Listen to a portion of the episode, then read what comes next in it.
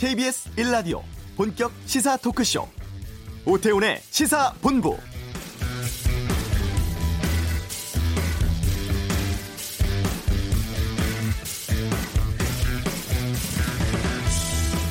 우리는 오늘 조선이 독립한 나라며 조선인이 이 나라의 주인임을 선언한다. 우리는 이를 세계 모든 나라에 알려 인류가 모두 평등하다는 큰 뜻을 분명히 하고 우리 후손이 민족 스스로 살아갈 정당한 권리를 영원히 누리게 할 것이다. 100년 전 오늘 전국의 7개 도시에서 독립을 염원하며 모여든 수많은 이들 앞에서 독립선언서가 낭독되었습니다. 우리 역사상 가장 위대한 민족운동인 3.1운동. 선열들이 외친 함성과 흘린 피와 눈물로 함께 만든 대한민국의 100년이 있었고 이제 평화가 자리 잡는 미래를 우리가 또 만들어 가야 합니다. 오태훈의 시사본부 3.1운동 100주년 특집으로 준비했습니다. 100년 전 선열들의 거대한 함성과 발자취, 정리, 발굴하고 기록한 내용들 알려드리고 기념하는 시간도 갖겠습니다. 합에 이르지 못한 2차 북미 정상회담으로 당황스럽고 혼란스러운 분들 많으실 겁니다. 회담 결렬에 대한 심층 분석과 함께 향후 바람직한 방향에 대해서 진단하는 시간도 준비했습니다. 2019년 3월 1일 3.1운동 100년 KBS 라디오 오태훈의 시사본부 지금 시작합니다.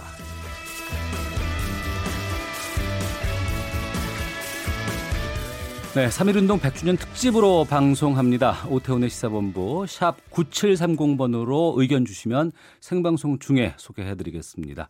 짧은 문자 50원, 긴 문자 100원의 정보 이용료 있고 어플리케이션 콩 참여는 무료로 이용하실 수가 있습니다. 3.1운동이 1919년 3월 1일 단 하루에 끝난 게 아닙니다. 탑골 공원에서 3일, 3월 1일을 기점으로 해서 발생한 흐름이 그해 4월 말까지 전국적으로 들불처럼 번졌다고 하는데 이러한 도도한 민중의 저항 운동 일지를 한반도 지도에 담고 디지털 사료로 만든 팀이 있어서 저희가 소개를 해드리겠습니다.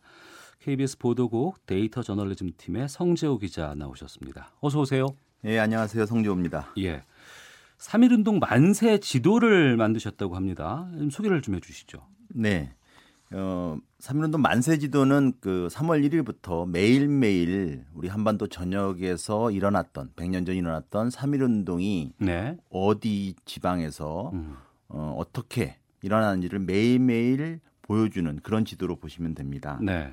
그 저희가 그 3.1운동 이 만세 지도를 만들기 위해서 많은 데이터를 수집해서 이렇게 만들었고요. 음. 또뭐 덧붙이자면 이 음. 사이트 안에는 이 만세 지도뿐만 아니라 음. 어, 우리 동네를 골라서 시군을 골라서 어, 선택하게 되면은 우리 시군의 어느 곳에서 네. 어떤 시위가 당시 100년 전에 있었는지 어. 그리고 그 시위에 참여했던 사람들 네. 물론 확인된 사람 어, 분들이죠. 그분들의 성함도 알수 있습니다. 아 그래요? 그럼 전국 곳곳에서 내가 살고 있는 곳에 그 지도를 클릭해 보면 그쪽에서 그런 운동이 함께 있었는지를 다 파악할 수 있습니까? 네, 그렇습니다. 어, 이게 워낙 100년 전 자료고 네. 또 이게 매일매일 일어난 것이기 때문에 이 자료를 모으는데 참 힘이 많이 들었을 것 같아요.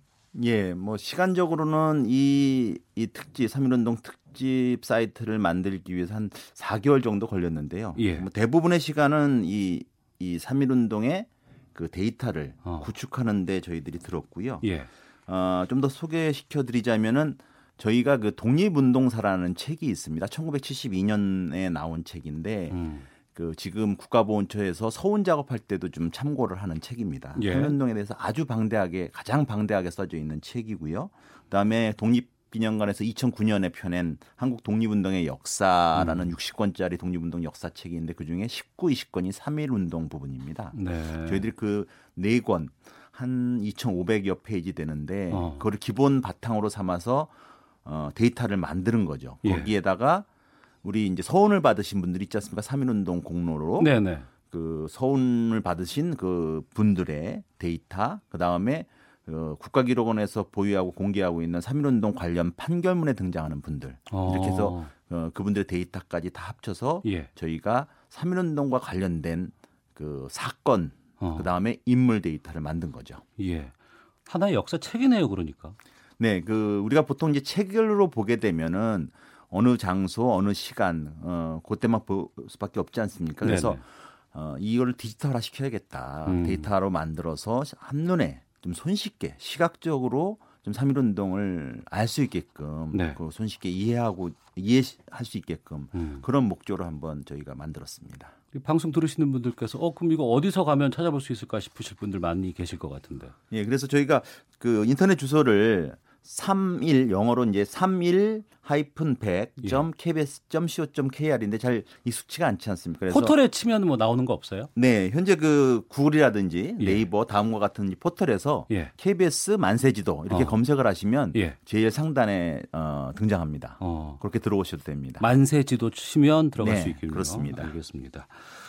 제가 좀 미리 가서 봤더니 한반도 지도 위에 1919년 3월 1일부터 4월 30일까지 만세 운동일에 확산 지속되는 점들이 이제 덮이는 장면이 나오던데 네. 당시에 누적 시위가 1,900여 건, 누적 참여자 수가 120만 명이 넘는다고요? 네네. 그 정확히는 그 3월과 4월만 저희가 표시한 게 아니고요. 예. 어, 5월부터 12월에도 간헐적으로 시위가 있었습니다. 어. 아, 약 13건이 포함되어 있고요. 예. 그다음에 3월하고 4월 사이에 일어난 하지만 날짜가 정확치 않은 사건도 한 90여 건 돼서 한 총 만세 시위만 쳐서 한 1921건으로 저희가 집계됐습니다. 네. 요즘 그 시위를 하거나 집회 같은 거 하면 네.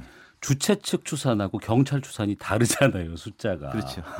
당시에도 그랬을 것 같은데 이거 어떻게 추산하신 거예요? 어, 저희는 아까 말씀드린 것처럼 그 가장 방대하게 저술돼 있는 독립운동사와 네. 그다음에 한국 독립운동의 역사 이 책에 기술돼 있는 모든 시위의 그 이제 그 참여자 수를 이제 집계를 했는데 네.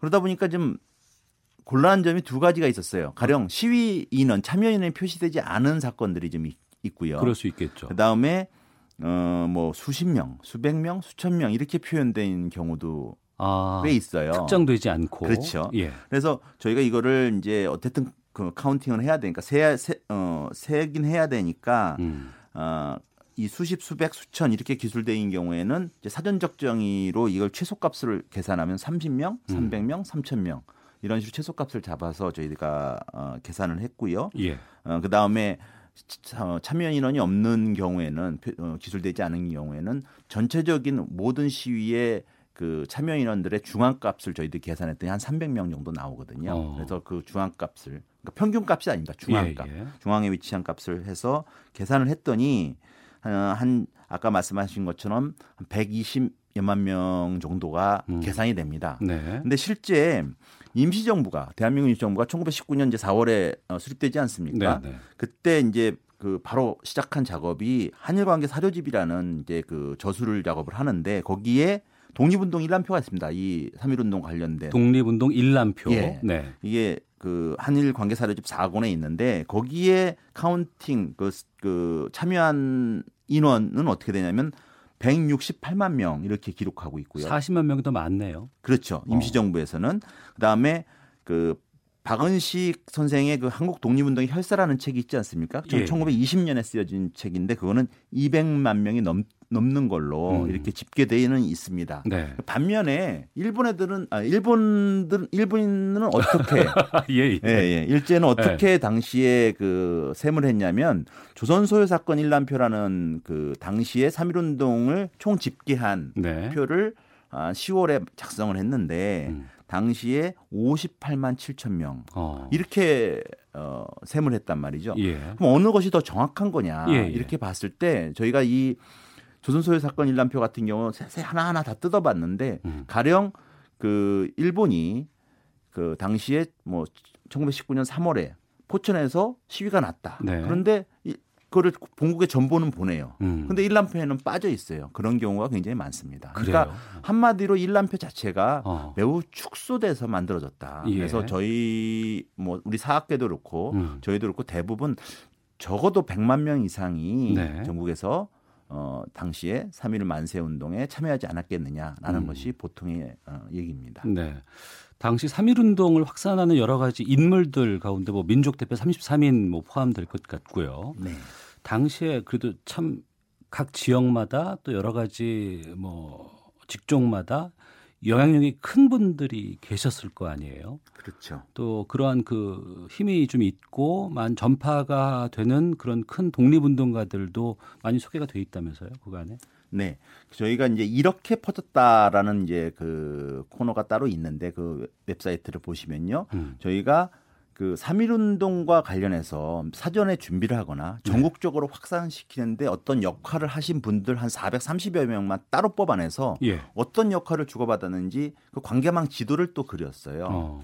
예, 그거를 보시면 아시겠지만 대표적으로 민족대표 33인 가운데 한 분이시죠. 이승훈 선생 같은 경우는 어, 기독교를 대표하는 인물이셨고 네. 주로 어, 평양이라든지 의주라든지 이런 이쪽 평안도 쪽에 그3.1 운동을 전파시키고 사전에 준비시키는데 매우 큰 역할을 하십니다. 음. 또 불교계의 이제 그 한용운 선생님 같은 경우에는 네. 어 경북이라든지 또는 그 부산의 범어사에 음. 당시 그 학생이었던 그 어, 불교 학생이었던 사람들을 보내서 사전에 음. 그 만세 시위를 조직하게 한다든지 네. 사람들 중심들을 포섭하게 하든지 이런 사전에 치밀한 준비를 했던 것들이 그 관계망 지도 위에 표, 현돼 있어서 음. 그한 사람 한 사람을 클릭해 나가시다 보면은 전국적으로 어떻게 3.1 운동이 준비되고 확산됐는지를 좀 쉽게 아실 수 있을 것 같습니다. 네.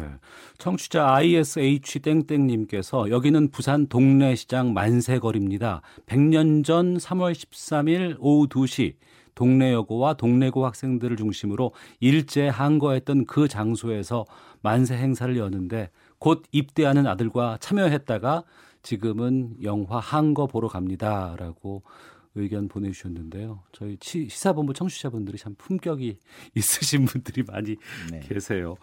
그리고 조선총독부가 당시 독립운동 주모자와 조직을 색출하기 위해서 파악해 놓은 문서가 있었는데 이걸 KBS 취재팀이 입수를 해서 이번에 반영을 했다고 하는데 맞습니까? 예, 저희 데이터 저널 팀은 아니고 KBS 네. 탐사보도부에서 이번에 단독으로 정말 100년 음. 만에 빚을 봤습니다. 네. 일본 아마 도쿄의 고, 고서가 서점에서 아마 이거를 입수한 걸로 알고 있는데 거기를 보면은 그 민족 대표 33인뿐만 아니라 한 140명 정도 되는 어, 사람들이 계보도를 그려서 등장을 합니다. 제가 그 복사해서 갖고 나오긴 했는데 네네. 청취자분들께 보여드리지 못해서 저희 그 특집 사이트에 오시면 보실 수 있습니다. 음. 그 가령 민족대표 33인의 대표격이었죠. 손병희 선생 같은 경우는 대수령 이렇게 가로치고 표기해서 네. 어떻게 사람들이 연관돼 있고 음. 어떤 역할을 했는지 이렇게 계보도를 그려놨고요. 예. 그 안에 이제 동그라미 치신 분들이 있어요. 그 이름 앞에 어. 아마 그 그분들은 3월에 그 시위 직후에 그 체포되신 분들이 아닌가 네. 이렇게 짐작이 되고요. 어, 특이한 것은 이 계보도에 140여 분이 등장하시는데 이 가운데 서운되지 못하신 분도 굉장히 많습니다. 그래요? 네. 어. 그래서 그리고 한 10여 분 정도 되시는 분들은 실제 어떤 책이라든지 아니면 연구 어떤 이런 목록 등에서 잘 성함이 등장하지 않는 분들이에요. 음. 그래서 어, 이 계보도가 발견된 것을 계기로 해서 더 많은 연구와 네. 조사가 좀 필요하지 않을까 이런 생각이 듭니다. 예. 오늘 3.1운동 100주년 되는 날이고 또 앞서서 12시 정오에는 전국의 종교시설에서 공동 타종 행사도 있었습니다. 이 대기획 프로젝트 준비하고 또 완성하면서 좀 어, 남다른 감정 같은 것도 좀 느끼셨을 것 같아요. 예. 오늘이 이제 3.1운동 100년이 되는 해인데 100년이, 네. 100, 100년이 되는 3.1절이고 한데 사실 이 특집 인터넷 사이트를 준비하면서 저희들이 여러 가지 의도가 있었지만은 그 한 가지 좀 우리한테 남은 과제라고 해야 될까요? 예. 가령 아까 한번 언급해 드렸습니다만 일본이 1919년 당시에 조선 소요 사건 일람표라고 해서 3.1 운동이 일어난 것을 총 집계한 그 표를 만듭니다. 그러면 매일매일 어디 어디 가서 몇 명을 죽였다. 음. 몇 명을 다치게 했다. 음. 뭐 이렇게 정리한 표가 있습니다. 예. 그 표에 의하면 현장에서 만세 시위를 하시다가 돌아가신 분이 553명이나 됩니다. 어. 일본이 스스로 자인한 우리 순국자시죠. 예. 근데 여태까지 우리 대한민국 정부가 3.1운동에와 관련해서 현장에서 시위하다가 현장에서 돌아가신 공로가 인정돼서 음. 훈장 등을 이렇게 그 서운하신 분들, 서운을 받으신 분들이 311분에 그칩니다. 네. 무슨 얘기냐면 일본이 스스로 자인한 한 200여 분은 음. 아직 우리가 신원조차 이름조차, 이름조차, 파악하지 못하고 있다는 거죠. 예. 100년이 됐음에도 불구하고 그래서 음. 우리가 3.1운동 100년을 맞지만 여전히 우리가 해야 될 과제, 숙제들이 많이 있지 않은가 이런 네. 생각을 하게 됩니다. 예. 이 발자취 기록들 포털에서 만세 지도를 검색해 보시면 찾아가실 수 있으니까요. 교육적인 의미로도 오늘 하루만이라도 좀 찾아가서 방문해 보시면 좋을 것 같습니다. 지금까지 KBS 보도국 데이터 저널리즘 팀의 성재호 기자와 함께했습니다. 고생 많으셨습니다. 네, 감사합니다. 헤드라인 뉴스입니다. 문재인 대통령은 오늘 서울 광화문 광장에서 열린 3.1절 100주년 기념식에 참석해 앞으로 새로운 100년은 과거와 질적으로 다른 100년이 될 것이라며 새로운 한반도 체제로 전환해 통일을 준비하겠다는 구상을 밝혔습니다. 2차 북미 정상회담이 아무런 합의 없이 조기 종료된 것과 관련해 마이크 폼페이오 미국 국무장관은 미국이 협상 결렬 카드도 미리 준비했다고 밝혔습니다. 북미 정상회담 결렬이 국내 금융시장에 끼친 영향은 제한적이라고 정부가 평가했습니다. 다만 향후 변동성 확대 요인으로 작용할 수 있는 만큼 24시간 모니터링 체제를 유지하기로 했습니다. 글로벌 경기 둔화와 반도체 가격 하락세 등으로 수출이 석 달 연속 마이너스를 기록했습니다. 집값 하락세가 이어지면서 지난달 서울 아파트 전세 거래는 늘고 매매 거래는 역대 최저 수준까지 줄어든 것으로 나타났습니다. 지금까지 헤드라인 뉴스 정한나였습니다.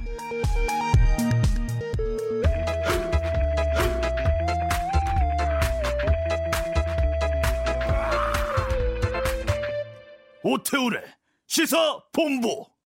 네, 3.1운동 100주년 특집 방송 함께 하고 계십니다. 한 주간의 정치권 비평 정리해보는 정가 이슈 시사평론가 이승원 씨 나오셨습니다. 어서 오세요. 네, 안녕하세요. 저는 밤사이에 잠을 좀 못 이뤘어요. 예, 어제 새, 그 충격 때문에요? 예, 새벽까지 좀 뉴스도 좀 챙겨봐야 됐었고 네. 북쪽의 기자회견도 좀 봐야 됐었는데 음, 맞아요. 북미 정상회담 합의 이르지 못하면서 각국에서 다양한 반응 나오고 있는 것으로 알고 있습니다. 여기에 대해서 좀 정리해 주시죠. 뭐 어떻게 보면 예상대로 중국 측과 러시아 측은 아쉬움을 표현했고요. 네. 일본은 트럼프 대통령 결단을 환영한다 이런 정확하게 극명하게 갈리는 그런 입장을 내놨습니다. 음. 아, 먼저 중국 설명을 해드릴게요. 이 중국 외교부 루캉 대변인이 어제 정례 브리핑을 했었거든요. 네. 어, 이런 얘기를 합니다. 이 우리도 상황을 면밀하게 살펴보고 있다면서 이미 수십 년이 된 한반도 문제를 해결하는 것은 단번에 할 수 없는 일이다.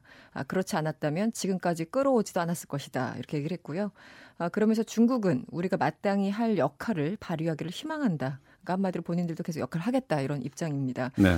아, 그래서 이제 기자가 물었어요. 이 중국이 육자 회담과 같은 어떤 방식으로 역할을 발휘할 거냐 이렇게 질문을 했더니 어, 중국 대변인은 어, 북미 양측의 평가에서 우리의 어떤 노력이 필요한지 알 수 있다 이렇게 즉답은 피한 그런 상황입니다. 음. 아, 사실 이제 북미 간의 top-down 방식으로 하는 거에 대해서 이제 여러 가지 리스크 이제 어저께 확인한 그런 결정적인 계기이기도 했었고 러시아나 중국이나 사실 소외당하기 싫은 이 주변국들은 육자회담이란 다자구도를 통해서 얘기를 하는 것도 좋지 않겠느냐 이런 의견들이 이제 약간 스멀스멀 나오기 시작했거든요. 예. 이제 그런 맥락에서 질문과 다, 어, 답변이 이루어진 것으로 보입니다. 네. 예.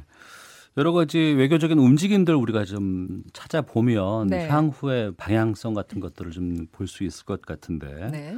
어제 북한의 이길성 외무성 부상이 중국 베이징을 방문을 했고 이 때문에 김정은 국무위원장이 귀국길에 음. 시진핑 국가주석을 만날 가능성도 있다 이런 네. 얘기가 나오고 있다고요? 어, 사실 김정은 위원장이 북미 정상회담 하기 전부터 예. 어, 오는 길에 시진핑 주석 만날 것이다 이런 얘기가 있었잖아요. 일단 어. 열차로 중국의 대륙을 관통했기 때문에 사실은 네. 중국 사람들이나 특히 일반 국민들한테는 굉장히 사실 불편한 민폐 끼친 일이었거든요. 음. 그래서 이제 예의상 감사 표시도 할겸 그리고 네. 상, 항상 북미 정상회담 전후로 해가지고 시진핑 주석을 만났기 때문에 그럴 수 있다라는 가능성 언급이 됐었습니다. 그런데 마침 어, 외무성의 리길성 부상이 어제 베이징에 도착을 했어요.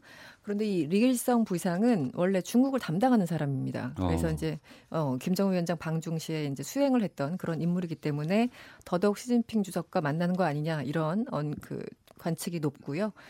어, 이번에 지난 이제 23일 평양에 출발해서 26일 하노이로 들어가지 않았습니까? 그래서 이번에도 또다시 전용 열차를 활용을 해서 베이징을 들릴 수 있다 이런 관측도 나오고요. 아, 양 두 번 다 이제 열차를 이용하기는 조금 버거우니까 음. 어그 참메 1호죠. 어, 네. 전용기인 참메 1호를 통해서 이제 베이징에 갈 수도 있다 이런 얘기가 나옵니다. 아, 마침 중국의 최대 정치 행사 양회라고 하는 게 있잖아요. 예. 전국 인민 대표 대표 대회와 그리고 전국 인민 정치 협상 회의 이게 3일 개막을 해요. 어. 그래서 이제 이날 맞춰서 2일까지 하노이에 있다가 이때 맞춰서 베이징을 가는 것은 아닌가 여러 가지 관측이 나오고 있어요. 예. 네.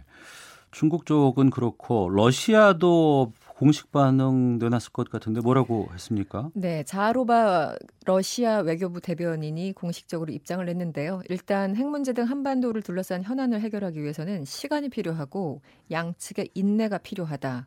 아, 그러면서 대화를 지속시켜 나가기 위해서는 실질적인 조처가 필요하다 이렇게 얘기를 했는데요. 여기서 말을 하는 이 실질적인 조처는 아무래도 대북 제재 완화를 염두에 둔 그런 발언으로 어, 해석이 됩니다. 네. 아, 사실 중국보다 러시아 측이 공개적인 발언이나 이런 거에 있어서는 훨씬 더 북한 편을 많이 들어왔어요. 근데 예전에도 그랬었거든요. 음. 아, 10몇 년 전에 육자회담 할 때도 중국보다 러시아가 훨씬 더 그 북한과 밀착하는 그런 모습을 보였었고 실제 이제 뒤로 막 그 경제 원조도 해주고 이랬었거든요. 어, 러시아 하원의 그 술루츠키라는 외교위원장이 있는데 어, 한반도 문제를 미국에만 맡겨놓을 것이 아니다. 육자 회담의 틀 안에서 논의해야 한다 이렇게 얘기를 하고 있고요. 네. 지금 러시아 조야, 조야에서도 어쨌든 제재 일부 조치를 완화해야 되는 거 아니냐 이런 얘기들이 나오고 있습니다. 네. 예. 어, 북미 간의 협상이 다시 시작되는 것은 시간이 좀 필요한 부분인 것 같고 필요하죠 이제. 네. 예. 그렇게 된다 그러면 이제 북한으로서는 중국이라든가 러시아 간의 여러 가지 관계들을 좀 돈독히 할 필요도 있을 것 같은데. 더 필요성이 커졌죠 지금 예. 상황을 보면. 네. 김정은 위원장 러시아 방문 가능성은 지금 뭐 다른 뉴스가 나오고 있어요? 음, 러시아 측에서도 작년부터 계속 김정은 위원장 오라오라 했었거든요. 근데 네. 이제 몇 번 그래서 관측되는 보도가 나왔었는데 불발됐었죠. 그런데 마침 어제 어, 일본 요미우리 신문이 보도를 했습니다. 아, 러시아 정부가 이르면 올 봄에 김 위원장을 초청해서 정상회담을 개최하는 방안을 검토 중이다. 아, 그러면서 러시아는 어, 북미 정상회담 결과에 따라서 유엔 안보리 대북 제재를 완화할 생각을 갖고 있다 이렇게 보도를 했습니다. 어, 관련해서 질문이 있었는데요. 이 푸틴 대통령 비서실에서 어, 이런 얘기를 합니다. 일단 그 북측 과 이 그 방러 문제를 계속 협의 중이긴 한데 네. 아직 완전히 합의를 이루지 못했다라는 게 일단 이 대통령 비서실의 언급이었습니다. 어, 지금 그 아까 말씀드린 것처럼 이번에 어쨌든 결렬된 상황이기 때문에 어, 러시아와 이제 중국이 또 안보리에서 상임이사국을 차지하고 있기 때문에 그렇죠. 예, 예. 제재 완화에 있어서 가장 중요한 어. 그 요인들이거든요. 예. 그래서 어, 좀 급하게 가야 되는 그런 상황이 아닌가라는 생각도 들고요. 음. 여러 가지 관측이 나오고 있어요. 네. 예. 이에 반해서 일본 쪽 아베 신조 총리가 도널드 트럼프 대통령의 결단을 전면 지지한다. 이렇게 네. 환영의 성명을 밝혔다고요. 네, 그 뭐 사실 일본 정부는 무엇을 어떤 결과를 도출해내든 간에 일단 미국 결정에 존중한다. 뭐 트럼프 음. 대통령의 결단을 존중한다, 환영한다. 늘 이런 이, 입장이에요. 예. 이것은 뭐 초질관 일본 정부의 어떤 스탠스라고 볼 수 있는데요. 아, 어제 저녁에 아베 총리와 트럼프 대통령이 통화를 했습니다. 그러니까 20분이니까 뭐 통역까지 포함했으면 그렇게 긴 시간은 아니었고요. 음. 어, 이 이후에 이제 아베 총리가 기자들을 만났는데요. 어, 한반도 비핵화를 실천시키겠다는 강한 결의 아래 이 아니한 양보는 하지 않는다. 그리고 어, 북한의 구체적인 행동을 촉구해 나간다는 트럼프 대통령의 결단을 일본은 전면적으로 지지한다 이렇게 어, 자신의 입장을 확인했습니다. 네. 어, 그러면서 일본에서는 이제 늘 얘기하는 게 납치 문제 아니었겠습니까? 음. 그래서 이제 그 트럼프 대통령이 지난 27일 저녁 단독회담 그때도 납치 문제를 김정은 위원장에게 전달을 했고 그 이후에 있었던 27일 저녁 만찬장에서도 어, 트럼프 대통령이 역시 납치 문제를 언급했다 이렇게 주장을 했어요. 어, 그러면서 아베 총리는 또 이런 얘기를 합니다. 아, 다음은 내가 김정은 위원장과 마주하지 않으면 안 된다는 결의를 하고 있다 이렇게 얘기를 하면서 다시 한번 이 북일 정상회담 추진을 밝히기도 했습니다. 일본 네. 측의 주장인 거죠 이게? 네, 뭐 트럼프 대통령한테 이제 그렇게 들었다면서 기자한테 전달을 한 건데 그게 음. 정말 그 아베 총리가 그 주장하는 만큼 그 정도의 정말 깊숙하게 논의를 했는지는 모르겠어요. 뭐 단어를 꺼낼 수는 있지만 그래서 네. 근데 아베 총리 같은 경우는 굉장히 국내 정치적으로 이 납치 문제가 중요하기 때문에 부각시킬 수밖에 없는 그런 상황이죠. 네. 음, 우리 정치권 반응도 좀 소개해 주시죠. 네, 자유한국당 신임 대표죠. 황교안 대표는요. 국민들의 기대가 불안으로 바뀐 상황이다. 이렇게 규정을 했고 하루 좋게 국민들을 안심시킬 수 있는 정부의 입장이 나와야 된다. 이렇게 얘기를 했습니다. 나경원 원내대표 같은 경우는 어, 한국과 미국 간에 활발한 소통이 있었는지 걱정된다. 이렇게 역시 비관적인 입장을 밝혔습니다. 지금 여당과 청와대가 좀 난감한 건 맞아요. 왜냐면은 네. 나름 결과를 좀 기대를, 기대를 했기 때문에. 때문에. 네. 그래서 어, 더불어민주당 홍익표 수석 대변인이 얘기를 했는데요. 일단 아쉽지만 비관적으로 보지 않는다. 어, 그리고 민주당과 정부가 무엇을 할 수 있을지 건설적인 역할을 검토하겠다. 이렇게 얘기를 했습니다. 이 바른미래당의 손학규 대표는요, 음, 역시 김 위원장이 키를 주고 있다고 얘기를 했고요. 민주평화당은 어, 자유한국당 등 보수 야당은 북미회담 결렬을 빌미 삼아서 이 발목을 잡을 생각을 버려야 한다 이렇게 또 주장하기도 했습니다. 예. 자, 앞서 문재인 대통령이 3.1운동 100주년 기념사에서 네. 이번 북미 정상회담에 대해서 언급을 어, 했습니다. 여기에 대해서 좀 소개를 좀 해주시죠. 네, 간단하게 발언 정리해드리면 오늘 광화문 광장에서 3.1절 이 100주년 기념식에 참석을 했었는데요. 어, 향후 북미 간 중재에 우리 정부가 더욱더 적극적으로 나서겠다 이런 입장을 밝혔고요. 예. 어, 앞으로 비무장 지대는 국민의 것이 될 것이다. 여기서 평화 공원을 만들던 아니면 국제 평화 기구를 유치하든 간에 어쨌든 남북한 국민을 위해서 공동 사용할 수 있을 것이다. 이렇게 기대감을 어, 표명했습니다. 아, 또 하나 말씀드리면 북한 여행도 언급을 했어요. 음. 음, 그래서 이산 가족과 실향민들이 단순한 상봉을 넘어서 아, 고향을 방문하고 친지들을 만날 수 있도록 추진하겠다 이런 입장을 함께 밝혔습니다. 예, 우리 정부 음. 역할이 음. 더욱 더 좀 커진 상황이 된 것 같은데 네. 제가 2부에서 좀 그건 자세히 좀 살펴보도록 하겠고요. 네. 어제 그 북미 정상회담 결렬된 여러 가지 분석들 이유들 나오고 있는데 네. 트럼프의 정치적인 상황 때문이라는 분석 이 부분에 대해서 좀 소개해 주시죠. 이게 참 흥미로운데 예. 이제 여러 가지 짚어볼 부분이 부분이 있습니다. 그 트럼프의 집중력에 좀 영향이 있던 상황이긴 했죠. 왜냐하면 북미 정상회담이 이루어지는 그 순간에 예. 하원에서 워싱턴에서는 청문회가 열렸고 음. 트럼프한테 굉장히 불리한 폭로가 어, 과거에 측사 그 측근역 측근이었던 개인 변호사가 계속 폭로를 하니까 어 북미 회담 과정에서도 계속 트위터를 막 날리고 그 현장 장면을 보고 있었다는 거 아니에요 트럼프 대통령이 그러니까 굉장히 좀 급박한 상황이었고 네. 바로 이래서 북미 정상회담에서 어느 정도 성과를 반드시 내야 된다 이런 분석이 처음엔 우사, 그 우세했는데 네. 오히려 이제 정 반대로 된 거예요 음. 충격 요법을 통해서 오히려 그 미국 언론들이 워낙 청문회에만 집중을 하고 있으니까 예. 결렬을 시키, 시키면서 어떤 시선 분산을 어 요구했던 거 아닌가라는 생각이 들고요. 이 볼턴 보좌관이 등장했잖아요. 마지막에 그 그러니까요. 볼턴 예. 보좌관. 근데 숫자도 맞지 않았어요. 숫자도 북한과. 안 맞았어요. 예. 그러니까 정상회담 할 때 그렇게 하는 경우 거의 없거든요. 음. 근데 4대 3으로 들어갔는데 볼턴이 등장하면서 사실은 어, 소위 말하는 판을 깨려고 했던 그런 어떤 역할을 했던 것은 아닌가 이런 관측도 함께 나오고 있습니다. 네. 네, 참 아쉬운 대목이 참 많은데 결과적으로 볼튼을 안 치면서 보수파의 어떤 반발을 입막음하려고 했던 것은 아니냐 이렇게 긍정적으로 해석을 하다가 음. 결렬이 되니까 정반 대 해석이 또 함께 나오고 있습니다. 아, 예, 알겠습니다. 네. 자, 시사평론가 이성원 씨와 함께 했습니다. 고맙습니다. 네, 고맙습니다. 예. 어, 3.1운동 100주년 특집으로 함께하고 있습니다. 오태훈의 시사본부 1부는 여기서 마치겠고요. 잠시 후 2부 시사본부 초대석에서는 3.1운동의 정신을 되새기게 하는 뮤지컬 영웅의 주인공 양준모 씨와 함께 3.1운동 100주년의 의미 살펴보는 시간 갖겠습니다. 이어서 전 통일부 차관인 이관세 경남대 흑동문제연구소장과 함께 이번 북미 정상회담 긴급 진단해보는 시간 갖겠습니다. 뉴스 들으시고 잠시 후 2부에서 이어집니다.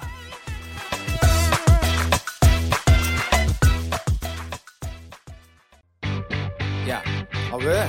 점심시간에 뭐하냐? 자야지. 야, 그러지 말고 이거 한번 들어봐. 아 뭔데? 지금 당장 라디오를 켜봐. 나른한 오후 깨울 시사 토크쇼.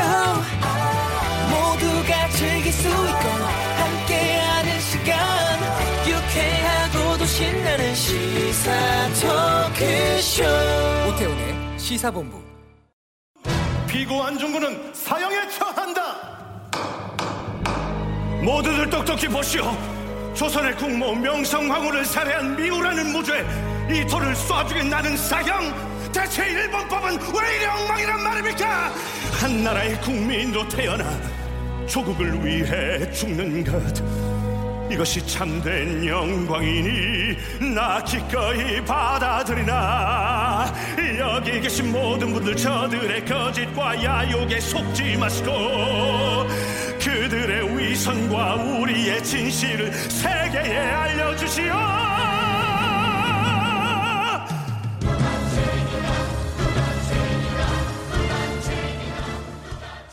3.1운동 100주년 기념일이죠. 일제 탄압 속에서도 우리나라가 독립국임을 세계에 당당하게 알린 3.1운동의 정신. 이러한 정신을 되새기게 하는 작품, 바로 창작 뮤지컬 영웅에서 누가 죄인인가의 노래 일부 듣고 오셨습니다. 뮤지컬 영웅이 올해로 10주년 맞았다고 합니다. 안중근 역의 배우 양준모 씨와 함께 이야기 나눠보도록 하겠습니다. 초대석에 모셨습니다. 어서 오세요. 안녕하세요. 예. 양준모입니다. 영웅이 안중근 의거 100주년 기념해서 2009년에 출연을 네. 했고 벌써 10주년 맞이하는 해입니다. 네. 그리고 올해가 바로 3.1운동 100년 되는 날이고요. 네. 안중근 역을 함께 하고 있는데 먼저 이 3.1운동 100주년 맞는 소감이 어떠실지가 궁금합니다.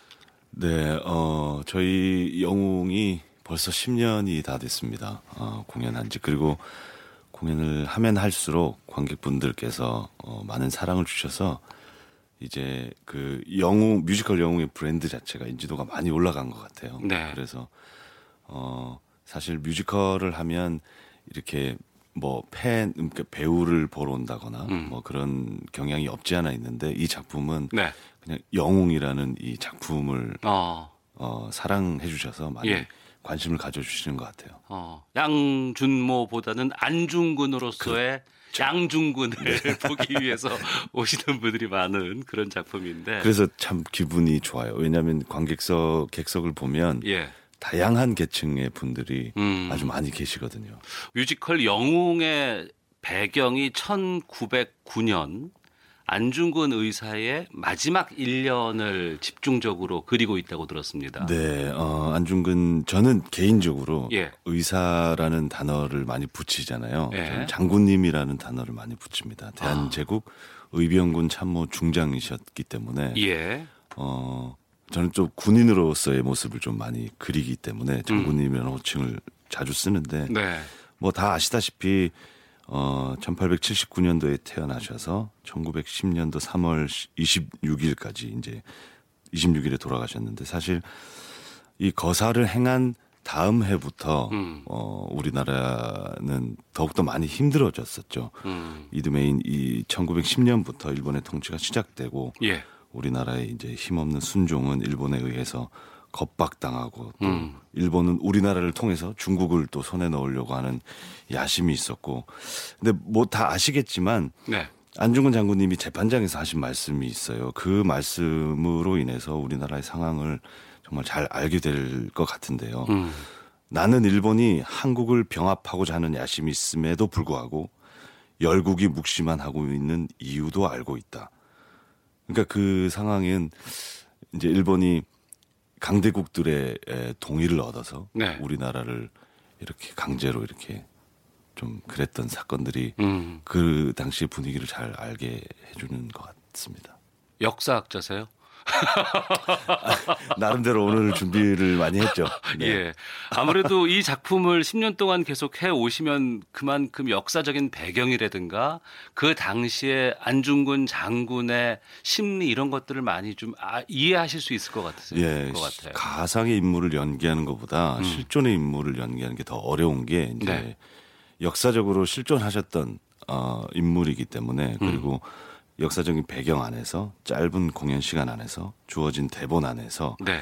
어, 그의 이야기를 관객에게 전달하는 게 음. 어, 말씀하신 대로 역사적인 배경도 잘 알아야 되고 예. 이제 나름대로의 배우의 해석도 들어가야 되고 근데 저는 공교롭게도 저기 저랑 친하신 이제 태훈 형님도 잘 아시다시피 예. 근조선사의 중요한 인물들을 되게 많이 하게 됐어요. 예, 예, 예. 대원군도 했고 아. 고종도 했고 예. 녹두 장군 전봉준도 했고 아. 안중근도 했고 이분들은 네. 행복하다는 생각을 오히려 행복하실 거라는 생각을 해요. 왜냐하면 저희 극 중에 음. 이런 가사가 있습니다.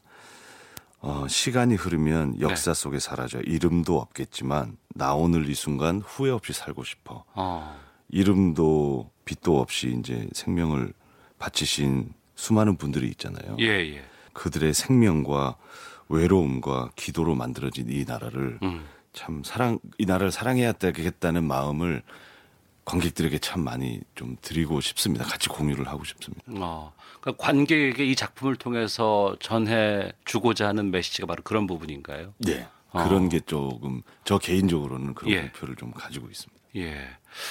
안중근은 이런 사람이다라는 걸 잘 보여주는 곡이 있다면 어떤 곡인지 궁금하고요. 어, 실질적으로 어, 그 아는 칠 역사 에 보면 안중근 장군님은 본인을 네. 어, 요즘 말로 상남자라는 어. 느낌을 딱 가지게 돼요. 왜냐면 술 좋아하고 예. 말 타기 좋아하고 음. 그 당시에 말이면 뭐 우리나라는 요즘 스포츠카 타는 그 정도 되겠죠. 예, 예. 그리고 친구 좋아하고 어. 친구랑 의의 맺기 좋아하고. 예, 예. 근데 극 중에서는 음 그런 장면 그런 이제 캐릭터는 잘 안 나오지만 음. 어 이런 장면들이 많이 나옵니다. 많은 실패와 그리고 자신 때문에 어 목숨을 잃게 되는 그런 동지들 아. 위해서 무엇을 할수 있을까? 그리고 예. 수많은 어 이런 실패들이 옵니다. 그 실패를 딛고 일어서는 계기가 가족을 떠올리게 되고 나라를 생각하게 되고 어 무엇보다 독실한 천주교 신자셨죠. 예. 하나님께 기도를 하고 이런 어. 장면들이 좀 많이 나오게 됩니다. 예. 그래서 제가 실제로 2010년에 영웅을 처음 했을 때는 제 나이가 이제 서른 살이었거든요. 어. 이제 서른 살에 잡히셔서 서른 한 살에 돌아가셨는데. 아 그러면 동시대 그 나이 때 같은 친구였죠. 역할을... 그러네요. 그래서 참 개인적으로 도전을 많이 받았어요. 어. 떻게 내가 친구로서의 이 안중근을 예. 어떻게 과연 이런 일을 할 수, 나라면 이런 일을 할 수 있었을까? 내 나이였는데. 예. 어. 그래서 그런 도전을 받고 이제 10년이 지난 지금도 음. 좀더 저한테 이제 성숙된 감정들로 관객들에게 어, 그런 감정들을 좀 잘 전달해드리고 싶습니다. 그래서 어떤 곡을 좀 잠깐이라도 좀 들려주셔야 될 것 같은데. 네, 아, 어, 그때 이제 이런 혼란의 시기를 잘 겪어내고 다시 한번 힘을 얻게 되는 영웅이라는 곡이 있어요. 이 타이틀곡이기도 하죠. 예, 예, 예. 타국의 태양 광활한 대지 우린 어디에 있나 잊어야 하나 잊을 수 있나? 꿈에 그리던 고향 장부가 세상에 태어나 큰 뜻을 품었으니 죽어도 그 뜻 잊지 말자 하늘에 대고 맹세 해본다 네 아유 박수까지 쳐주시. 아, 오, 좀 울컥하네요. 이 외에도 네. 저는 개인적으로 어, 동양 평화를 아. 집필 이제 완성을 하지 못하셨지만 집필하셨잖아요. 예. 그거를 노래로 표현한 게 있는데 근데 요즘에 이 시대를 살아가는 저희들한테 꼭 필요한 정신인 것 같아요. 그러니까 그 부분이 있는데 이게 2009년에 초연을 했었고 이제 2019년 된 거 아니겠습니까? 네. 10년 동안에 우리나라의 상황도 많이 달라지기도 했었고 굴곡도 네. 참 많이 있었고 이번 이 10주년 공연인 만큼 이전과 좀 달라지는 부분들도 좀 있을 것 같아요. 예, 달라지는 부분은 이제 그 설이라는 캐릭터가 있어요. 여자 캐릭터, 가상의 캐릭터긴 하지만 그 음. 캐릭터가 이제 새로 추가가 되는 곡이 있고 어, 원활한 그게 흐름을 위해서 음. 이제 이제 시인들을 좀 손을 많이 봤어요. 근데 그게 크게 이제 관객들이 느낄 정도로 어, 음. 어, 바뀌었구나라는 것은 아마 느끼실 수 없는 것 같은데 저희 안에서 좀 더 어, 그게 타이트한 진행과 그런 음. 걸 위해서 좀 수정을 했습니다. 예. 영웅에서 안중근 역을 맡고 있는 배우가 여러분이 계셨어요. 네.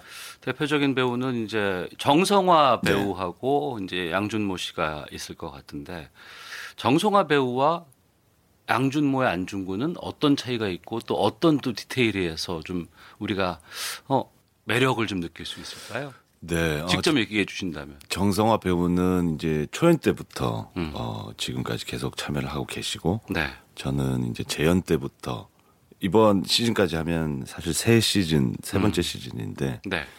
영웅 하면 이제 정성화 떠올리시는 분도 많고 한데 뭐 물론 차이라기보다는 음. 제가 실존했던 안중근 장군님의 나이에 좀 근소하게 더 비슷하지 않을까. 아, 같은 나이에서 시작했던 예, 그런 부분들. 예, 예. 근데 그게 예. 경험하지 못함, 그러니까 배우로서의 그 경험은 정말 소중했던 것 같아요. 어. 그때의 감정들을 제가 아직까지 기본으로 갖고 있기 때문에. 예. 저는 준모 씨 보고 있으면은 안중근 장군님의 외모가 그럴 것이다라고 생각을 한 적이 참 많았어요. 그 얘기 아. 많이 들으시죠? 네, 좀 많이 해주신 것 같아요. 기분 좋아요, 근데 정말. 어. 3.1절 100주년 기념일 맞아서 뮤지컬 영웅의 양중근 배우 양준모 씨와 지금 함께 하고 있습니다. 개인 양준모에 대한 좀 이야기를 네. 좀 나눠볼까 합니다. 2005년도에 데뷔하셨다고요? 아 데뷔는 2004년입니다. 2004년. 예. 어. 뭘로 데뷔하셨죠? 어, 금강 이라는 그때는 이제 가극이라는 단어를 썼는데. 예. 이 데뷔작 금강으로 북한에서 공연하신 적도 있었습니까? 예, 평양 봉화 예술극장이었죠. 어떻게 거기서 하셨어요? 이제 원래 그 작품을 이제 평양에서 공연을 하기 위해서 만들었어요. 음. 그래서 네. 원래는 2004년도에 가기로 했는데 좀 상황이 안 좋아져서 음. 한국에서 공연을 먼저 하고 네. 그게 이제 데뷔작 데뷔 시점이 됐었죠. 어. 2005년도에 6.15 공동평화단에 한 300명 규모로 어. 방북을 하게 됐습니다. 예. 그때 이제 저희는 유일하게 최초로 음. 시어터 쇼 부분에서는 이제 저희 공연이 처음으로 북한을 간 거라고 하더라고요. 예. 근데 사실 그때는 너무 어린 나이였고 어. 원래는 이제 이정열 선배님이라는 분이 그 역할을 하시기로 했는데 어. 갑자기 못 하시게 돼서 예. 제가 그때는 커버였죠. 아 대타로 가신 예, 거예요? 얼터네이트 역할이었죠. 어. 이제 대타를 위해서 항상 준비를 하고 있었던 예. 앙상블의 어. 배우였는데 원래 역사는 그럴 때 시작돼요. 예. 그래서 갑자기 네가 가야 된다 이렇게 예, 예, 예. 하셔가지고 어. 그때 당시에는 돌아가신 장민호 선생님, 서희선 선생님, 아. 야인경 선생님, 강신일 선생님 연극계의 최고 어르신들 내로라 하시는 분들과 함께 연기를 해야 되는 거예요. 어. 얼마나 긴장을 했으면 막 밥 먹다 체하기도 하고 공연 전날. 그 이후에 이제 다시 북한 가서 공연을 할 거라는 기대가 많이 사라지는 시기가 있었고 그렇죠. 지금은 이 영웅을 가지고 정말 북한에서 다시 한번 북한 주민들과 함께 공연을 할 수 있는 그런 기대도 많이 있으실 것 네. 같은데요. 네. 제가 그 자리에서 뮤지컬을 하게 하자라는 결심을 음. 무대 위에서 생각했어요. 네. 왜냐하면 평양 사람들은 아, 북한 사람들은 음. 이제 그때 저희들 가이드를 해주시던 북한 분들이 예. 뭐 많이 울긴 할 거다. 어. 근데 뭐 반응이 없을 수도 있다. 예. 당신들이 한국에서 하던 것만큼 그거 어. 감안해라. 예. 근데 막 울고 웃고 너무나 환호해 주시고 아, 반응이 좋아요. 반응이. 예, 예. 아, 뮤지컬이란 게 사람의 마음을 이렇게 움직일 수 있는 거구나. 북한은 뮤지컬이 없대요? 가극의 형식이 있죠. 아. 그러니까 우리가 잘 아는 춘향전. 예, 예, 예. 저희가 직접 관람도 했습니다만 음. 그러니까 뭐 현대 오페라라고 생각하시면 될 것 같아요. 네. 근데 가극은 그거보다 좀 light한 이제 느낌이잖아요. 음. 그래서 역사 학자들의 말을 들어보면 네. 남북한 모두가 존경하는 인물은 음. 거의 안중근 장군님이라고 하시더라고요. 네. 네. 그래서 어, 이, 이 스토리는 뭐 우리 한민족이 다 공감할 수 있는 스토리인 것 같아요. 음. 자, 영웅을 북한에서 북한 주민들께서 보실 날도 얼마 남지 않은 것 같다는 생각이 좀 들기도 하고. 네. 어, 양준모 씨가 영웅 외에도 참 많은 작품을 했어요. 예. 레미제라블, 오페라의 유령, 지킬 앤 하이드, 스위니 토드, 웃는 남자, 이블데드. 참 여러 작품에서 다양한 활동들을 하고 좀 인정을 받았는데 본인이 가장 잘 만든다고 생각하는 배역 어, 작품 어떤 걸 말씀하실까요? 아, 영웅 외 정말 감사하게도 음. 자랑입니다. 네. 가문의 영광입니다. 이거는 어, 신작 뮤지컬을 제외하고 남자 배우들이 하고 싶어하는 주인공 역할은 다 했어요. 음. 제가 했던 작품 캐릭터 중에는 저는 네. 개인적으로 장발장 역할을 제일 좋아합니다. 왜냐하면 음. 예. 제가 16년 동안 수많은 캐릭터를 하면서 예. 그 캐릭터들의 경험이 모두가 이 장발장에 다 들어가 있어요. 어, 레미제라블. 예. 예. 어, 혈기왕성한 어. 때부터 나이 들어서 노역까지 어. 그리고 그 안에 표현되는 다양한 감정들이 음. 어 그래서 제가 이 작품을 하면서 정말 이 작품을 하기 위해서 내가 그동안 수많은 캐릭터들을 훈련을 했구나라는 어. 생각을 할 정도로. 그럼 그 작품에서 가장 본인을 표현할 수 있는 노래 한 소절 해주신다 그러면 어떤 걸 불러주실까요? 아. 청취자분들이 잘 모르실 수 있을 것 같아서. 네. 그, 그, 저는 그 중에 이제 그 프레이어 Bring Him Home이라는 곡이 있어요. 예. 극 중에 마리우스가 아. 마리우스를 어, 살려달라고 딸 네네. 코젯을 위해서 내 주여 나의 주여 제 기도 들어주시옵길 어리고 연약한 그들을 살리시고 네 뭐 이런 건데 가사는 약간 아리까리 했습니다. 예, 예. 원래 제가 장기 공연도 2주 예. 지나면 다 까먹는데. 아 그럼요. 예. 제가 감히 부탁드렸어요. 네, 가사는 이 가사가. 그럼에도 아주 훌륭하게 좋은 곡을 아유, 지금 아유, 잠깐 감사합니다. 해주셨는데. 그러니까 양준모 씨가 클래식 전공을 하신 거잖아요. 네네. 예. KBS가 가곡 위에서 이제 아. 여러 가지 활동을 한 적이 있었고 그렇죠. 그때 정다운 가곡이라는 프로그램에서 이제 그 경연 대회를 했었는데 네. 그때 1등을 하셨어요. 네, 그게 네. 벌써 한 15년 전인가? 15년 됐죠. 아, 그 인연으로 지금까지 네. 저하고도 좀 많은 관계를 맺고 있는데 KBS 올 때마다 뵙죠. 다른 매체와 인터뷰에서 이런 말씀 하셨어요. 뮤지컬을 한 지난 15년을 돌아보면 연기보다는 소리에 대한 싸움이었다라는 말씀을 하셨는데 연기는 제가 생각할 때는 음. 무대 경험과 연륜으로 어, 실력이 쌓일 수 있지만 네. 노래는 트레이닝을 안 하면 금방 망가져 버려요. 어. 그래서 저는 계속 꾸준히 레슨을 지금 계속 받고 있고요. 예. 사람들이 저한테 무슨 레슨을 받냐라고 어. 얘기를 최고인데 하시는데 예. 그거는 제가 생각할 때는 정말 엄청나게 당연한 거예요. 어. 왜냐하면 레슨을 받지 않으면 예. 유지를 할 수가 없어요. 어. 소리를 유지를 할 수가 없어요. 그래서 무대 위에서 노래를 하는 사람들은 음. 업으로 하는 사람들은 네. 거의 이제 마흔 살부터가 전성기라고 하거든요. 음. 근데 조금 저음의 베이 저음의 파트들은 좀 더 젊은 시절부터 할 수 있지만 음. 저는 지금 테너 range를 하고 있습니다만 테너는 거의 40부터가 전성기라고 해요. 이 톤을 계속 유지하려면 네. 이런 훈련 없이는 힘들고요. 어.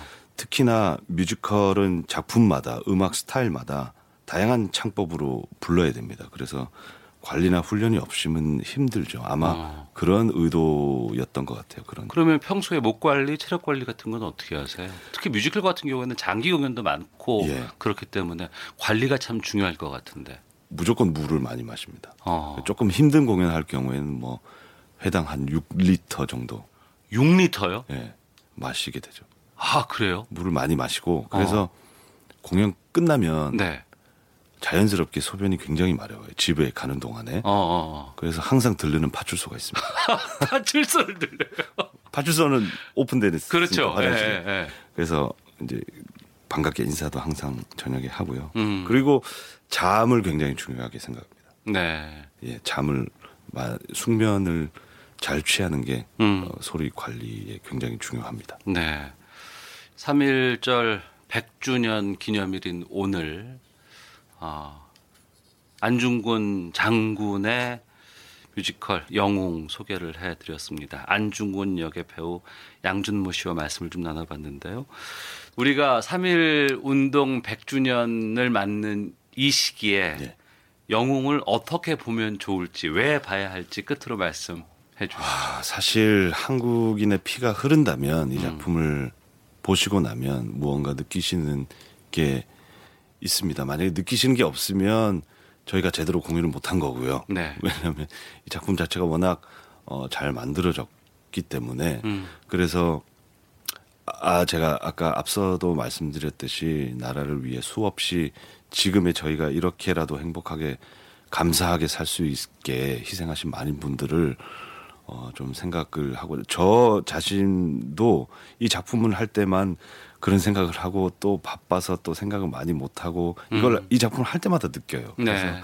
자책도 하게 되고 아 이러지 말자라고 생각을 하게 되는데 오늘이라도 음. 오늘부터라도 그분들을 좀 생각하면서 이거는 이제 작품을 보시면 참 그런 게 많았어요. 왜냐하면 저희 이 공연을 보시고 난 다음에 어 돌아가시는 길에서 예. 군인들도 그냥 군인으로 안 보인다. 어. 참 감사하게 생각하게 된다. 예. 라는 리뷰들을 말씀을 해주실 때 뭐 거기서부터죠. 이제 그런 보람을 참 많이 느끼게 되는데 음. 그런 의미에서 참 중요한 공연이라고 생각을 합니다. 예. 그 지금 대구 공연하고 있는 상황에서 이렇게 서울 와주셔서 인터뷰에도 응해 주셔서 너무 아니 오늘 너무 재밌는 재밌게 했습니다. 예. 예. 어, 양준모 배우가 열린음악회 출연해서 부른 장부가 앞서서 이제 잠깐 영웅에서 소개를 해주셨습니다만 네. 노래를 그 노래 들으면서 저희가 좀 보내드려야 될 것 같습니다. 네, 감사합니다. 예, 3.1운동 100주년 기념을 맞아서 창작 뮤지컬 영웅의 양중근 배우 양준모 씨와 함께했습니다. 말씀 고맙습니다. 네, 감사합니다. 장부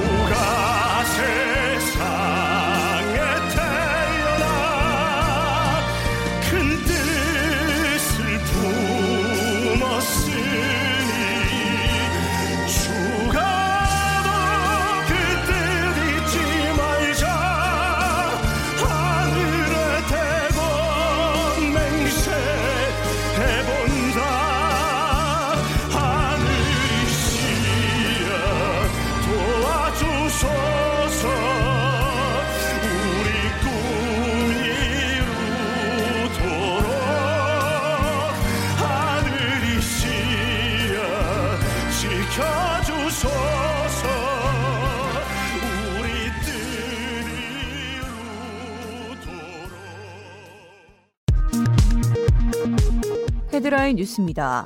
문재인 대통령은 오늘 3.1절 100주년을 맞아 새로운 한반도 체제로 전환해 통일을 준비하겠다는 구상을 밝혔습니다. 어제 합의가 무산된 2차 북미 정상회담과 관련해선 우리 정부가 북미와 긴밀히 협력해 완전한 타결을 반드시 성사시킬 것이라고 강조했습니다. 2차 북미 정상회담 결렬과 관련해 조선중앙통신이 결렬 사실은 언급하지 않은 채 북미 두 정상이 생산적 대화를 이어가기로 했다고만 보도했습니다. 대법원 3부는 100억 원대 비자금을 숨기기 위해 회계장부를 조작한 혐의로 기소된 최병수 전 한라 대표의 상고심에서 징역 1년 6개월의 실형을 선고한 원심을 확정했습니다. 오늘부터 200인 이상 대형 사립 유치원들은 국가 회계관리 시스템 에듀파인을 의무적으로 사용해야 합니다. 지금까지 헤드라인 뉴스 정원나였습니다. 이어서 기상청의 강혜종 씨 연결합니다. 네, 미세먼지 정보입니다. 서쪽 지역 위주로 많은 지역에서 미세먼지 농도 매우 나쁨 단계를 보이고 있습니다. 충청과 호남 지역은 초미세먼지 경보가 발령 중입니다. 대부분 지역의 초미세먼지 농도가 80 마이크로그램에서 170 마이크로그램 안팎까지 올라 있습니다. 마스크 착용하시는 것을 권해드립니다. 내일까지도 서쪽과 영남 지역의 대기의 질이 탁하겠습니다. 오늘 맑겠고요. 낮 최고 기온 서울 12도 등 9도에서 16도 분포, 주로 남부 지방은 15도 안팎 까지 오르는 곳도 많겠습니다. 서울과 경기도, 강원 동해안에는 건조특보가 발효 중입니다. 내일도 서울의 아침 기온 1도, 낮 기온 14도로 비교적 포근한 하루가 되겠습니다. 내일은 흐려져서 밤부터 제주와 남해안 쪽에 비 소식이 있습니다. 지금 서울의 기온은 12.3도, 습도는 25%입니다. 지금까지 날씨 정보였고요. 다음은 이 시각 교통 상황 알아보겠습니다. KBS 교통정보센터의 김은아 씨입니다. 네, 이 시각 교통정보입니다. 지금 서울 도심은 3.1절 행사와 집회 등으로 전면 통제되고 있는 곳이 많으니까요. 되도록 지하철을 이용해 가시기 바랍니다. 고속도로는 정오를 전후로 조금씩 정체 구간이 줄고 있는 추세입니다. 경부고속도로 부산 쪽은 한남대교 남단에서 비룡 분기점까지 정체가 총 60여 킬로미터 구간이고요. 이중 기흥동탄에서 남사 부근까지 15킬로미터 구간과 망양 휴게소에서 청주 부근까지 39킬로미터 구간 지나기가 무척 어렵습니다. 서해안 고속도로는 목포 방향 바란 부근에서 서해대교까지 18km, 그리고 행담도 휴게소 부근에서 정체입니다. 영동고속도로 강릉 쪽은 신갈분기점에서 양지터널 부근 17km 구간, 또 덕평에서 여주휴게소 부근 16km 정체를 포함해서 전체 75km 구간에서 막히고 있습니다. KBS 교통정보센터였습니다.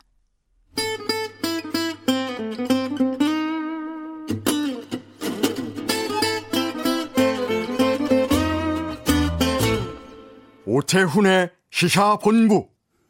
네, 시사본부 3.1운동 100주년 특집 방송 함께하고 계십니다. 지금 시각 1시 32분 지나고 있는데요. 오늘 전국 곳곳에서 3.1운동 기념하는 행사 펼쳐지고 있는데, 아, 이번에 그곳 중에 한 곳을 연결해 보겠습니다. 오늘 유관순 열사에게 건국 훈장 대한민국장이 주소가 되었습니다. 유가순 열사가 투옥됐던 곳으로 잘 알려져 있는 곳이죠. 서울 서대문 형무소 연결해 보겠습니다. 중계차 나가 있는데요. 박수정 리포터 나와 계시죠? 네, 안녕하세요. 저는 지금 서대문 연구소에 나와 있는데요.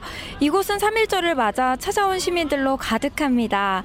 서대문 형무소는 3.1 만세운동으로 잡혀온 유관순 열사를 비롯해서 수많은 독립운동가들이 고난을 치른 역사의 현장인데요.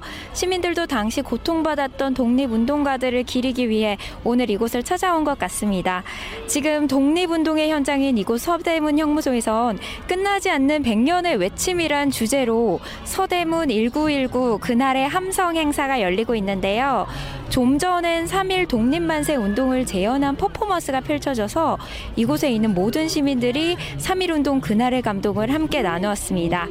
아직까지 그 감동이 가시지 않는데요. 그리고 지금 제 옆엔 서대문 형무소에 박경목 역사관장 나와 있습니다. 3일 운동 그날의 이야기부터 우리 독립운동가들에 대한 이야기까지 함께 나눠볼까요? 관장님 안녕하세요. 아, 예, 안녕하세요. 네. 네, 관장님 이번에 네. 서대문 형무소에서 서대문 형무소 3일 운동 수감자 자료집을 발표했다고 들었어요.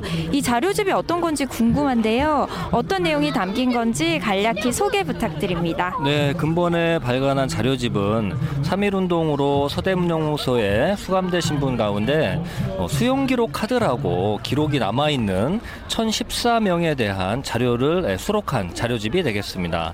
어, 얼굴이 나와 있고요. 또 죄명과 형량들이 세세하게 기록된 자료입니다. 아 그렇군요. 또 우리 독립운동가들이 옥중 투쟁 네. 당시에 유관순 열사와 함께 불렀던 네. 노래 가사가 예, 이번에 예, 예. 최초로 공개됐다고 하던데 이게 어떤 이야기인가요? 아 예. 어, 이 노래 가사는 1920년 3월 1일 날 옥중에서 만세 투쟁을 부르신 여성 독립운동가들이 예, 부른 노래인데요. 한국일보 이진희 기자님이 취재해서 그 아, 신명철 지사님의 아들 문수일 님이 기억하고 있는 가사를 체록한 내용입니다. 네, 혹시 그 노래 가사 지금 아, 네. 이곳 서대문 형무소에서 낭독해 주실 수 있을까요? 네, 제가 그럼 한번 읽어보겠습니다. 진중의 일곱이 진흙색 일복 입고 두 무릎 꿇고 앉아 주님께 기도드릴 때 접시 두 개 콩밥덩이 창문 열고 던져줄 때 피눈물로 기도했네 피눈물로 기도했네 대안이 살았다 대안이 살았다 산천 이 동하고 바다가 끓는다. 에헤이 대헤이 에헤이 대헤이 대안이 살았다. 대안이 살았다. 여기까지입니다. 아, 이거 서대문 형무소에서 들으니까 울리, 울림이 더 크게 전해집니다.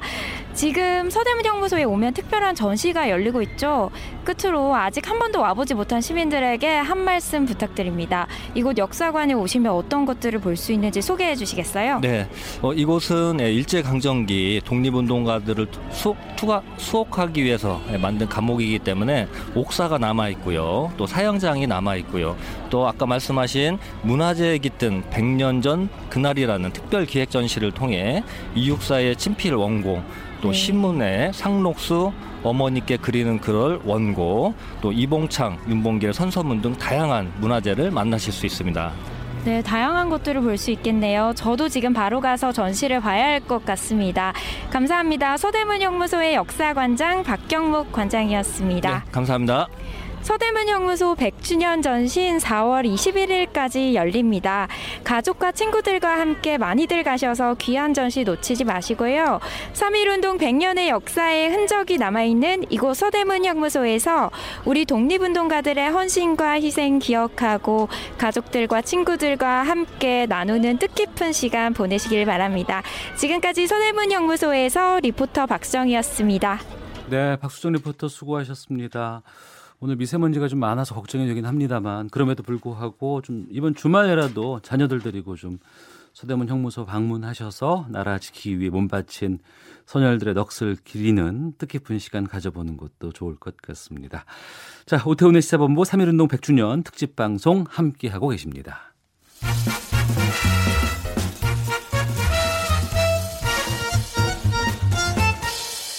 오태훈의 시사본부 네, 2차 하노이 북미 정상회담 어제 합의에 이르지 못하고 마쳤습니다. 실망하는 분들도 계실 것이고 또 걱정스러운 분들도 많이 계십니다. 하지만 중요한 것은 앞으로 우리가 어떻게 해야 할지 이 비핵화 플랜 B나 플랜 C는 없는 것인지에 대한 심층 분석이 아닐까 싶은데요. 오늘 긴급 진단하는 자리 마련했습니다. 전 통일부 차관이시죠. 이관세 경남대 극동문제연구소장과 함께하겠습니다. 어서 오세요. 안녕하세요. 예. 어제 하루 종일 해설하시는 것 네. 보고 들었는데 많이 놀라셨을 것 같아요. 뭐 놀라기보다는 뭐 어차피 이 비핵화 과정이라는 것이 긴 여정이고 예. 또 매우 복잡한 과정이고 음. 특히 25년간 북핵 문제로 협상을 해왔지만 예. 아직까지 해결되지 않고 있는 것을 보더라도 음. 그렇게 간단한 문제는 아니기 때문에 네. 물론 어, 정상회담이 뭐 자주 열리는 곳은 아니니까 음. 어, 이렇게 열려서 한 단계 한 단계 발전이 되는 것이 바람직하죠. 예. 그러나 우리가 좀 길게 본다면 어, 때로는 의견이 서로 충돌이 되고 또는 서로 만족치 못해서 어, 돌아서더라도 그래서 자, 자신들을 한 번 더 돌아보게 되고 그래서 재정비해서 다시 만나서 그 다음에 더 발전할 수 있는 단계를 만든다면 음. 뭐 굳이 합의가 좀 어제 안 됐다 하더라도 네. 뭐 이렇게 크게 실망할 것은 아니다. 그리고 또 이 다른 뭐 해당 같이 결렬 뭐 이런 거보다도 미국도 트럼프 대통령은 조만간 회담을 할 걸로 그렇게 또 의지를 보이고 있고 예. 또이 북한 측에서도 발표한 것을 보면 생산적인 대화를 하고 있다. 그래서 또 이 상봉도 약속을 했다. 음. 뭐 이렇게 지금 언론 매체를 통해서 얘기를 하고 있습니다. 그래서 예. 아, 각자 돌아가서 음. 상대방이 요구하는 것이 뭔지 예. 바라는 것이 뭔지를 점검을 더 하고 그걸 절충할 수 있는 안을 만들어서 다시 한번 아, 또 만날 수 있을 걸로 저는 봅니다. 네. 저희 시사본부에서도 이제 이틀 연속으로 이 특집 방송을 준비를 했었고 어제 저희가 방송을 마친 시간이 오후 2시였습니다. 네. 그때까지는 분위기는 좋았던 것 같아요. 근데 그 이후로 이제 상황이 갑자기 급변하는 어, 상황이 오게 됐는데 합의문 서명하지 못했습니다. 어쩌다 이런 상황까지 이런 상황에 이르렀을지에 대해서 좀 복귀해 보신다면 네, 뭐 대략은 뭐 이 합의가 많이 됐던 것 같습니다. 다시 네. 말해서 어, 비건 대표가 평양을 방문해서 서로 논의했을 때만 해도 비건이 방안에서 어, 12개 항목에 서로 논의를 하고 있다. 음. 그래서 그것을 갖고 하노이에서 김혁철 대표와 실무적인 논의를 해서 꽤 접근이 아마 됐을 겁니다. 네. 그래서 그 접근의 그 구조는 뭐 작년 싱가포르 회담에서 합의한 대로 아, 북미 관계를 새롭게 정립하는 거, 다시 말해서 적대 관계를 해소하는 거, 그러기 위해서 어떻게 무엇을 할 것인가. 그 일항에 대한 구체적인 거 예를 든다면 종전 선언이라든가 네. 연락 사무소라든가 뭐 이런 설치 문제 그래서 체제를 안전 보장하고 새로운 관계로 발전할 수 있는 토대를 마련하는 거. 음. 두 번째로는 이 한반도 평화 체제를 구축해 가는 거. 뭐 이 문제. 그리고 세 번째가 이제 비핵화 문제 아니겠습니까? 네. 그래서 이 비핵화 문제도 그동안에 나온 대로 어, 늘 해설도 했었습니다만은 영변 핵시설 이미 작년 평양 공동선언에서 영변 핵시설을 폐기하는 거에 대해서 상응한 조치가 있다면 폐기를 할 수 있다. 네. 이것이 이미 어, 남북 정상회담에서 합의된 내용이고 밝혀진 내용 아니겠습니까? 음. 그래서 이번에도 역시 영변 핵시설이 중심이 되지 않을까. 네. 다만 아, 영변 핵시설 내에 아, 우라늄과 프로토늄 그 기지를 중심으로 해서 폐기하는 문제. 예. 그 외에 영변 단지 외에 핵시설까지도 포함이 될 수 있는 문제일까? 또 하나는 ICBM 그 미사일 기지 문제, 막 이런 것까지 또는 핵탄두 문제, 기타 핵물질 문제 이런 것까지 전반적으로 한 번에 모든 거를 다 폐기하거나 이 협, 협상을 통해서 해결하는 건 쉽지 않을 것이다. 그래서 네. 영변 핵시설이 중심이 될 것이다. 음. 그래서 그거 플러스 알파가 예. 얼마나 될까. 그것이 이번 협상에서 관심의 포인트였었습니다. 그러니까 그 부분인데요. 네. 어제 기자회견에서 트럼프 대통령이 우리가 알고 있었던 것에 대해서 북측이 놀란 것 같다라는 발언을 했어요. 네. 네.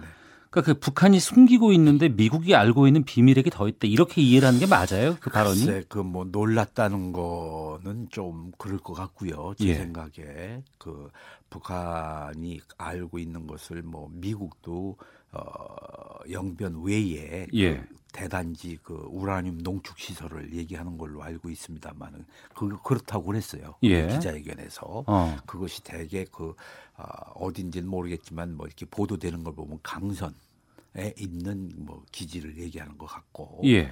뭐 그래서 이 그거에 대해서 뭐 미국이 알고 있는 거에 대해서 북이 놀랄 문제는 아닌 것 같고 그러니까 이전에 그것들을 그럼 다 고, 공유가 됐거나 했겠지 그걸 뭐 그 정도는 뭐 미국도 다 파악을 하고 있는 문제일 거고 예. 그런데 이제 문제는 그 영변 그 시설 지금 이 보도되는 걸 보면 북한에서 어제 기자회견 이용호 외상이 기자회견 한 걸 보면 네. 영변의 프로토늄과 우라늄 기지를 어, 폐기를 하고 네. 그리고 그 미국이 들어와서 직접 음. 전문가가 검증을 하고 미국과 북한의 기술자들이 해체를 해서 영구 폐기하는 거를 제기를 했다. 예. 그러니까 북한은 어, 영변 기지에 국한해서 그걸 폐기하겠다. 그게 한 390개 이상의 시설물이 있습니다. 네. 영변 내에. 예. 그래서 그거를 폐기하겠다고 얘기를 했고 어. 거기에 대해서 예. 상응한 조치로서 그 11개의 유엔 안보리의 제재 결의안이 있는데 예. 그중에 5개 정도 그 민생 경제, 어. 민생과 관련된 거를 풀어달라 예. 이 요구를 했는데 미국에서는 그거 갖고는 안 되고 어. 조금 더 해야 되겠다. 예. 다시 말해서 영변 외에 있는 지역의 그 핵시설까지 어. 그리고 또 미, 이, 어제 발표한 걸 보면은 아, 미사일 핵탄두 무기 체계. 네. 그리고 그런 그 새로운 바깥에 있는 핵시설에 대한 목록을 좀 제시를 해서 신고를 할 필요가 있겠다. 음. 여기까지 좀 돼야 네. 우리가 할 수 있는데 아, 북한은 이제 거기까지는 이제 준비가 안 된 것 같고 음. 뭐 그래서 소위 그 이 영변 대 영변 플러스 알파 네. 모든 제재를 해제를 요구한 거와 부분적인 제재 해제 뭐 이거에 대한 그 상충에서 음. 결국은 아, 등가성의 문제죠. 네. 그 이 물건 값이 좀 안 맞은 겁니다. 음. 사실은 이 제재를 풀어주기 위해서는 이만큼을 해야 되고 근데 이건 좀 부족하다. 그래서 그것이 안 맞아서 막 이렇게 했는데 근데 이제 아까도 말씀드렸지만 이번에 그래서 아 미국이 바라는 거는 네. 뭐 이만큼이구나. 어. 또 우리가 할 수 있는 거는 어디까지인가. 그걸 서로 확인하는 것이다. 그것도 확인을 했고, 예. 아 이런 방법으로 가겠구나. 어.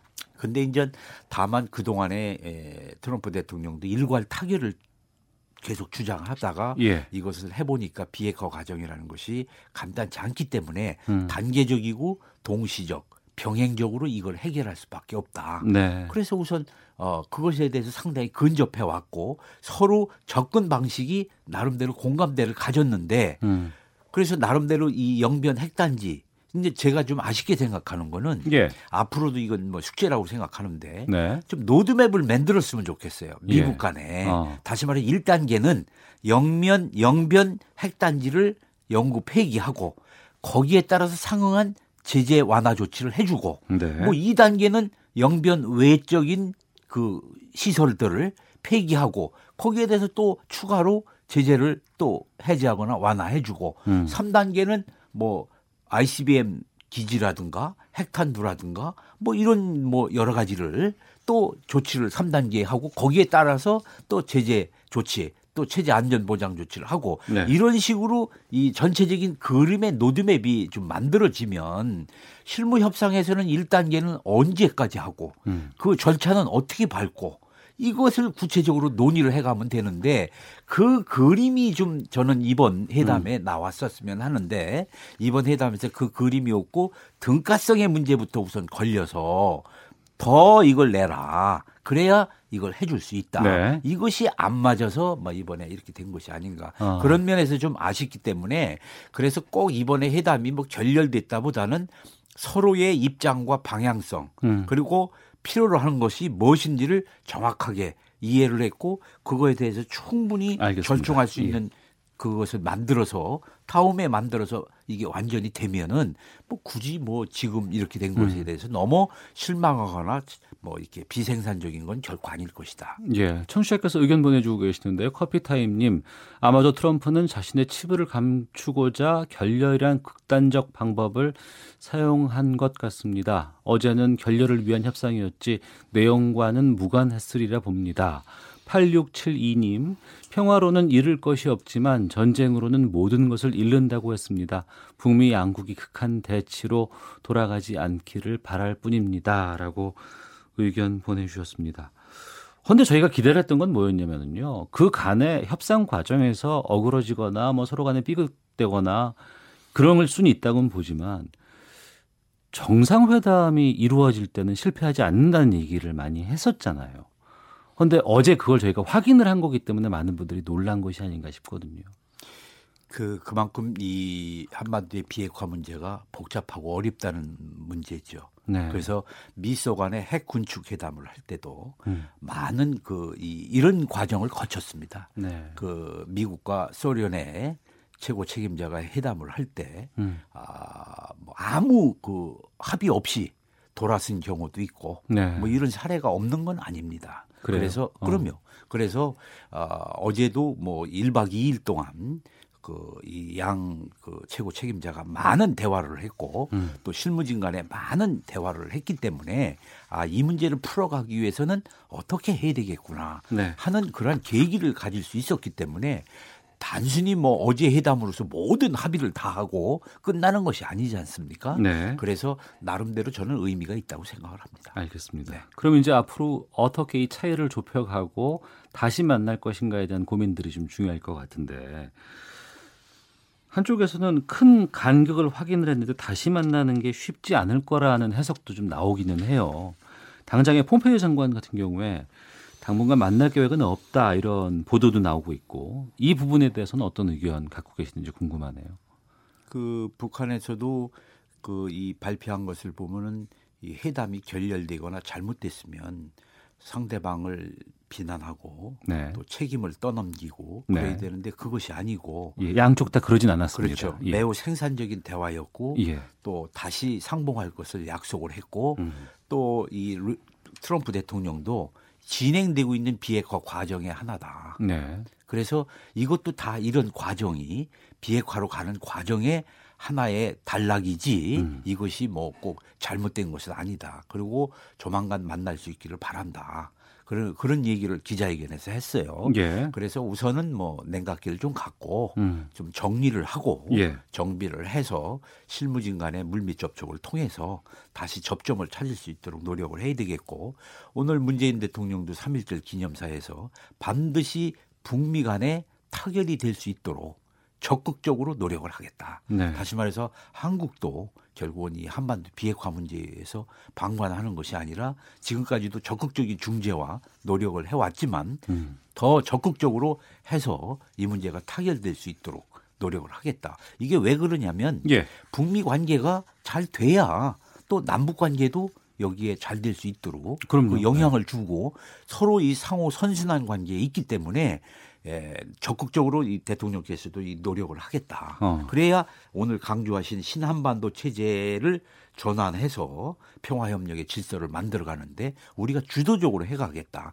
그래서 주도적으로 해가기 위해서는 우리가 적극적으로 아마 앞으로 나서고 새로운 국면을 조성하는데 상당히 긴밀한 협력과 공조가 아마 이루어질 겁니다.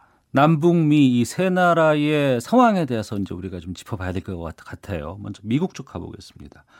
트럼프 대통령은 어찌됐건 간에 1박 2일의 상황에서 빈손으로 간 거 아니에요? 돌아갔습니다.